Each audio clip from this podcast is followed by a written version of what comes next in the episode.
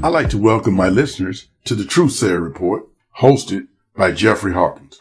The global mission of the podcast, the Truthsayer Report, is to explore and examine historical events and how they shape current events and most importantly, our lives.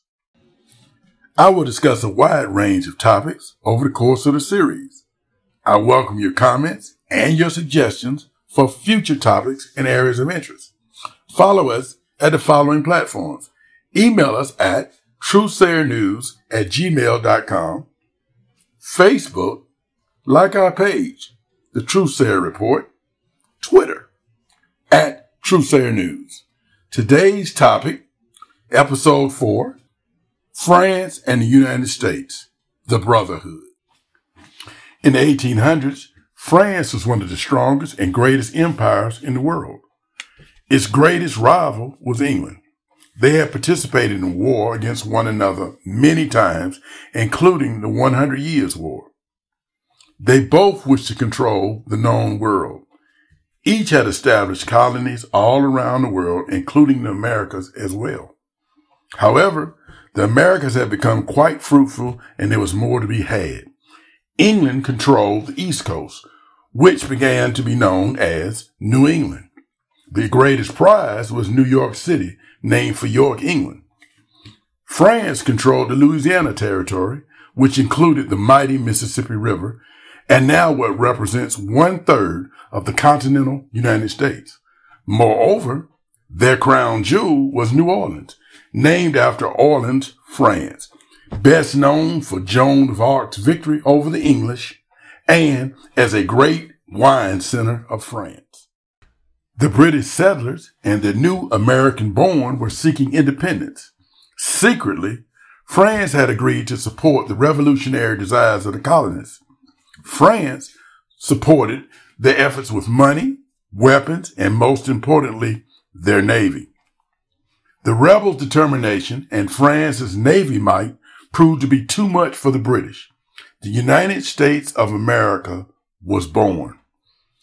This begins the brotherhood between France and the United States, a relationship which maintains to this day. The two established trade relations which became economically satisfying for both. Surprisingly, when the American Civil War breaks out, the Confederacy, the Confederate States of America request trade relations and military assistance from France. France rejects all requests and reaffirms its ties to the United States of America. In 1803, due to France's Napoleon Wars and the revolution in Haiti, the country is in desperate need for money. President Thomas Jefferson agrees to the Louisiana Purchase for $15 million. The French were truly appreciative of the cash infusion. In 1804, when the Haitians win the revolution, the French seek the help of their little brother again. The United States refuses to recognize Haiti's sovereignty or trade request. Moreover, the United States approves the naval embargo and reparations for France. In 1859, the French began constructing the Suez Canal, which will connect the Mediterranean and the Red Seas thus eliminating 8,000 nautical miles of sea travel, including sailing around the notorious dangerous Cape of Africa. The Suez Canal becomes a hugely financial and shipping success. Later, it would become a vital passageway for America and the Allied warships during World War I and World War II. Next, the French would attempt to build the Panama Canal under the leadership of Ferdinand de Lesseps, the chief of construction of the Suez Canal. In the late 1880s, France presents the gift of the Statue of Liberty to the United States. The United States of America wants a Central American canal built through Nicaragua, but ultimately sides with the French. A successful Panama Canal would eliminate 7,900 nautical miles and three weeks of travel by avoiding sailing around South America. The construction of the Panama Canal proves to be a tremendous disaster for France. in the loss of 22,000 human lives and financial bankruptcy. Once again, the United States of America comes to the aid by buying the French holdings of land and equipment at a price of $40 million. The United States completes the Panama Canal in 1914. During the late 1900s and the early part of the 20th century, France begins a large scale colonization of Northwest African countries. They grow in mineral, material, and financial wealth. Unfortunately, their lack of attention of European affairs, particularly the rise of Germany, proves to be their undoing. And an unforeseen association with Belgium, their invasion of the Congo led to the largest deposit of uranium ever discovered. The United States of America refines the uranium to produce the atom bombs used on Japan. Next, World War I breaks out and France is subdued by Germany. Again, the United States comes to the aid by entering the war. The American forces are led by General John Blackjack Pershing, who came to fame with his successful leadership during the Indian Wars. Publicly, he is referred to as Blackjack, but privately, he is referred to N-word Jack because of his use and support of Negro troops, aka the Buffalo Soldiers. The United States efforts ensure the victory of the Allied forces in World War I. Germany was destroyed. The country's next series of tanks would be named Pershings, as well as the first class of intercontinental ballistic nuclear missiles, Pershing rockets. In 1939, World War II begins, with Germany invading and occupying France. The United States of America ultimately enters the war on the side of the Allies.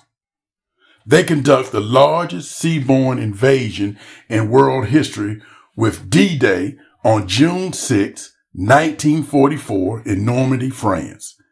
It becomes the turning point in the war, and once again, the United States has saved its big brother. We move to Southeast Asia and the country known as Indochina, modern day Vietnam. The French invade and colonize the country in the 1880s. The country is rich in material reserves such as coal, tin, copper, rice, but most of all, its rubber trees. With the emergence of the automobile industry in the early 20th century, Indochina becomes a gold mine for France. Numerous vehicle tire companies of the world would set up shop. However, the largest would be Michelin. Interestingly, during the Vietnam War, no rubber plantations were destroyed. After World War II, the communist leader Ho Chi Minh would rise to power in the now known Vietnam and fight for its independence from France. After six decades of rule, the French are defeated. France cries out to his brother, the United States, for help in an attempt to rescue France. The United States embarks on the worst military decision made in its history. In 1965, the United States of America helps create South Vietnam and attempts to rid it of Ho Chi Minh's communist desires for it and the neighboring Southeast Asian countries, including Cambodia and Laos. The Vietnam War begins. The Vietnam War becomes the most divisive period in the United States since the Civil War its devastation, its unequal treatment, its flat out lies produce repercussions which remain to this day. The devastation is the majority of the country does not want to enter a war to defend France or create the potential for nuclear war. Unequal treatment, the poor, working class, and black citizens are disproportionately represented as draftees and sent to Vietnam, while college students who mainly come from the middle class and rich are provided with educational and or medical deferments to avoid military service. In addition, up to 30,000 white males flee to Canada and are given refuge. The nuclear threat. Both China and the Soviet Union entered the war on the side of the communist North Vietnamese. It becomes apparent to the citizens of the United States of America that the war is not winnable. What further exacerbates the war effort is when it is discovered that the United States of America has flooded the country with heroin. The United States Congress has passed legislation forbidding funding of military operations in Cambodia and in Laos. Secretly, heroin is shipped into the country and sold with its profits being used to fund illegal military operations. Hollywood produces a box office smash movie entitled Air America, which details the methodology. Interestingly, in the 1980s, it was believed the same method was used to fund illegal military actions in Central America due to communist threats. However, this time the drug's name was cocaine. In 1973, the Vietnam War ends with the communist Vietnamese in victory.